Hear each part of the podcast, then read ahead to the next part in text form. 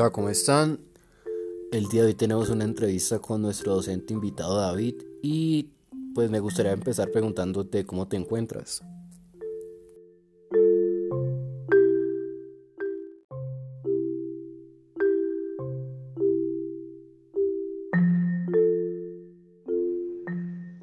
Muy contento y expectante de esta entrevista.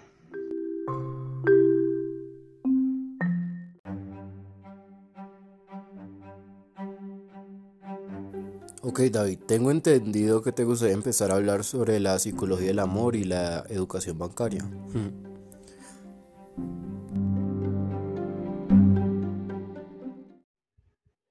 Sí, claro. La psicología del amor es necesaria para entender que en el ejercicio de la educación es necesaria la pasión y el amor por ella.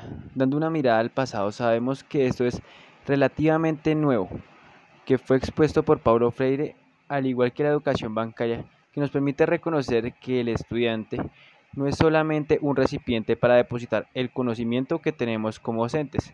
Por el contrario, a través de la pedagogía del amor, construimos un vínculo con nuestros estudiantes que fortalece el proceso cognitivo y genera un mejor entendimiento.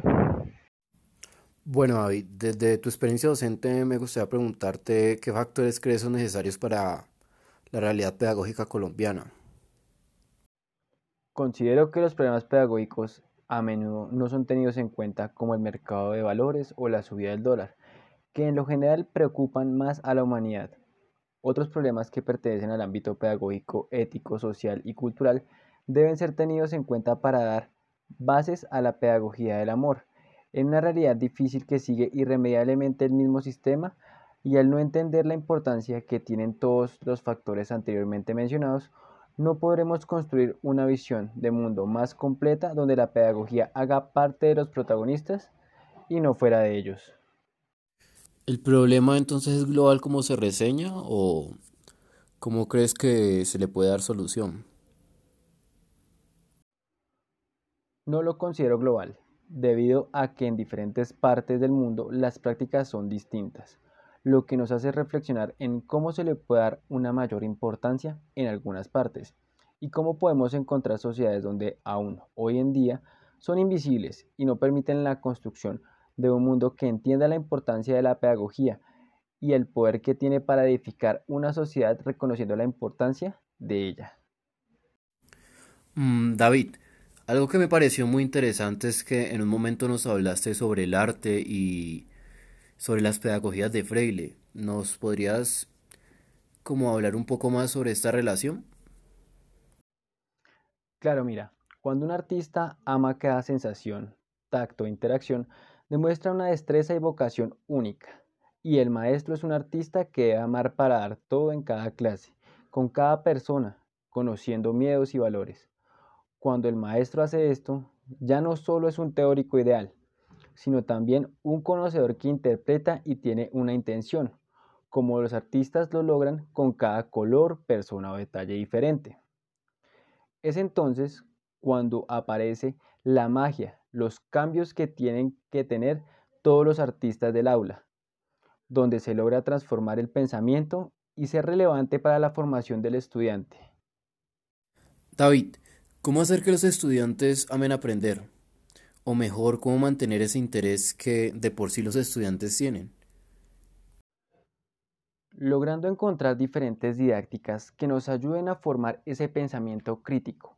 Al encontrar un aprendizaje significativo, logramos generar una huella dentro de su proceso de crecimiento intelectual, logrando que los aprendizajes que se obtienen en el aula se mantengan a lo largo del tiempo.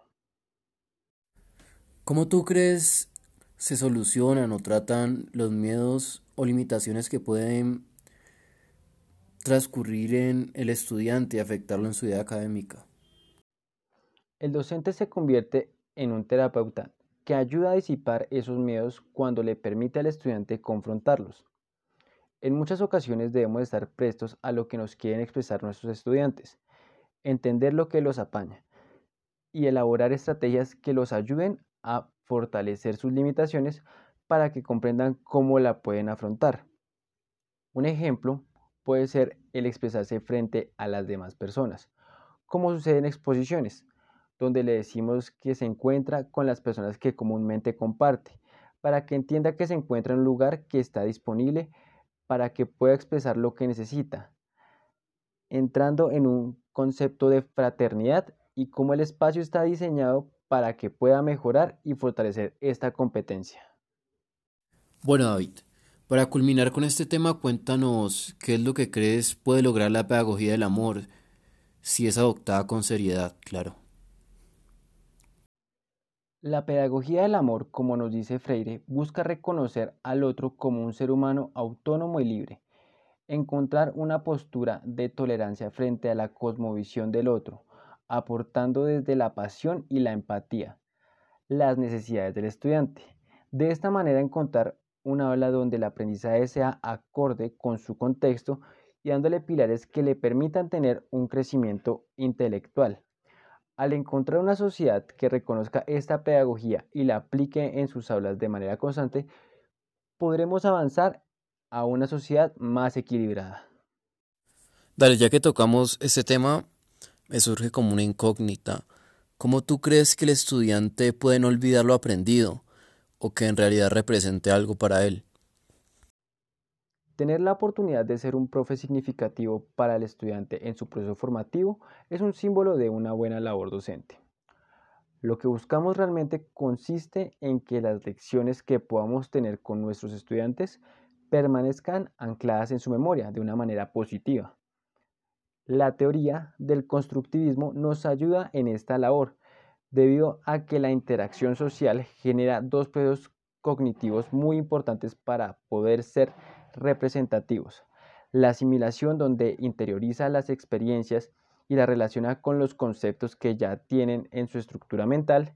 Y la acomodación donde modifica esos conceptos o esquemas previos e integra los nuevos conocimientos haciéndolos propios. Ahora me gustaría hacerte unas preguntas desde tu perspectiva como estudiante y futuro pedagogo. Ok, dale David, de una, adelante.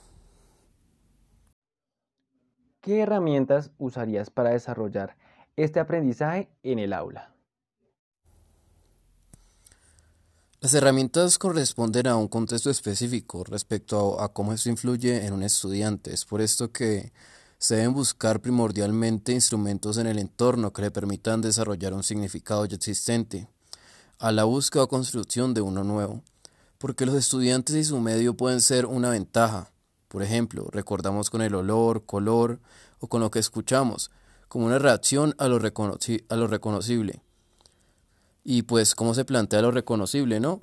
Pueden ser cosas o personas básicas que recuerdas, experiencias, gustos, disgustos que influyen y pueden ser usados para reconocer y aprender. Hay algo muy curioso con la escuela y algunos modelos pedagógicos puesto que Auswell nos plantea que el alumno debe tener ya un interés para este aprendizaje. ¿Lo consideras necesario? Mm, pues como lo reseñamos antes, sí, yo considero que todos los seres humanos estamos predispuestos a aprender. Y en el sistema y plantación de Auswell encontramos un interés específico, que nace del propio individuo y no se genera en el estudiante, ya que lo definiría como un contacto previo que se ya ha tenido con ese saber. ¿Se puede catalogar como la evolución de la mente a este entonces? Mm, la evolución estaría presente cuando estos individuos transforman este conocimiento o lo codifican con el significante y la representación y propiedad que éste adopte para ellos. Lo anterior debido a que aprender es consecuencia de un gran núcleo de sucesos que actúan según el desarrollo de cada quien. Es por esto que cuando me refiero a un estudiante me refiero a un trasfondo que va mucho más allá, el trasfondo del estudiante. Bueno David, para culminar con esta educadora y nutritiva entrevista, me gustaría hacerte la última pregunta. ¿Cómo desarrollarías el aprendizaje significativo y la pedagogía del amor en un contexto rural?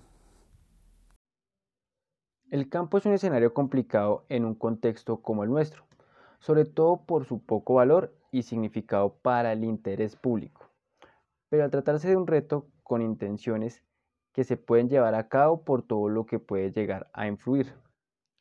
Las ideas de Aswell o Freire, por ejemplo, se pueden identificar con nuevos saberes, la belleza y la diversidad en la que crecen estos estudiantes, además de guiarlos en un camino adecuado y consciente de sus capacidades como lo querría Freire.